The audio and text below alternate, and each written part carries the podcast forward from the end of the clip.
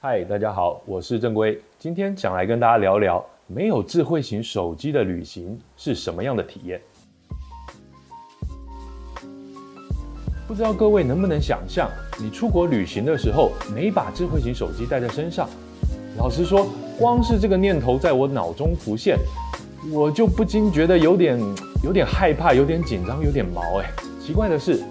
我大学毕业旅行的时候也出国，也没带手机，那时候根本也就没有智慧型手机。如今的我却没有办法想起来那时候的五天我到底是怎么过的。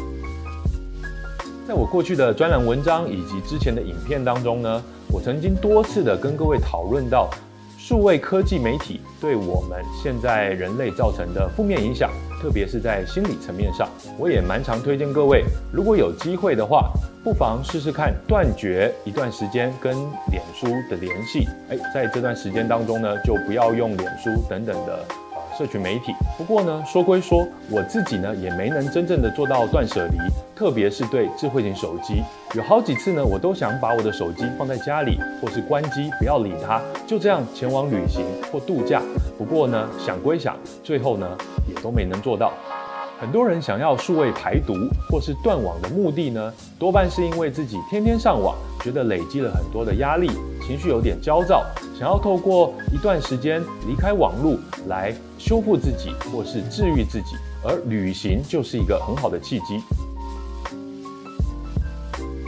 老实说，我们现在出国旅游真的很难想象，没有 Google 搜寻，没有 Google 翻译，没有 Google 地图，而且也没有 TripAdvisor、Agoda、Airbnb、Grab 各式吃喝玩乐的 App， 或是也没有 Facebook 跟 I G 可以让我们分享跟炫耀。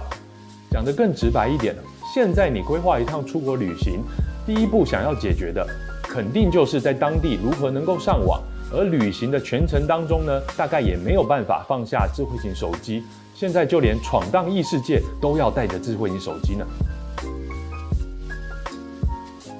所以就有好几位研究者想要知道，如果没有带智慧型手机去旅行，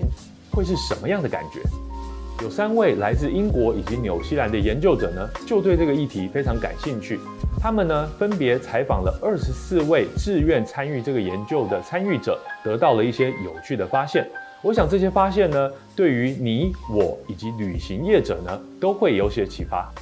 研究团队要求这二十四位参与者呢，在旅行之前、旅行的期间以及结束旅行之后，回到网路上，都诚实地记录下自己的心情感受。研究者也在他们旅行结束之后，分别做了深度的访谈。正如我所预期的，研究者发现这些参与者在旅行的前几天，负面的情绪呢反而升高，像是忧郁啊、焦躁啊、孤单啊、沮丧啊，特别是那些熟悉使用数位科技来旅游的人。这些情绪呢，来自于所谓的断网预期，就跟我一开头所说的一样，光是想到要不带智慧型手机出去旅行，就觉得毛毛的。另外有不少人呢，他们在乎的则是安全问题，例如他们担心，要是出外遇到了危险，发生了问题，却没有办法及时的联络家人，哎呀，这可让他们紧张的不得了。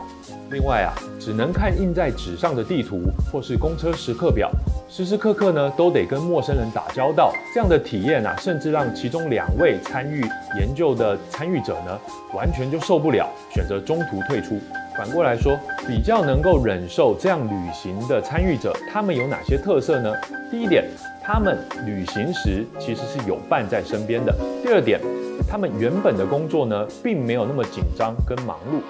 第三点，他们有强烈的断网动机，以及第四，他们在日常生活中本来就没有那么依赖科技。那么，当这些旅行者克服了一开始的负面感受，接下来的体验呢，就有如倒吃甘蔗，可以享受这一段数位排毒之旅了。他们表示自己更能够沉浸在目的地，与伙伴呢创造了更多珍贵的回忆。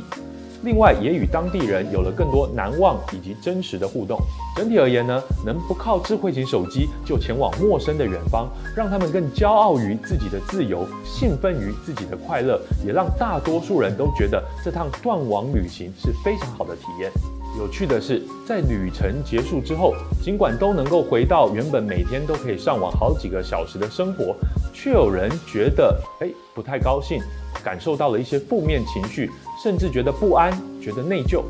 有些人在出去旅行之前，知道自己会断网很多天，觉得自己啊想必会错过很多有趣的事情。没想到旅程结束之后，手机重新开机，却发现自己其实并没有真的错过什么。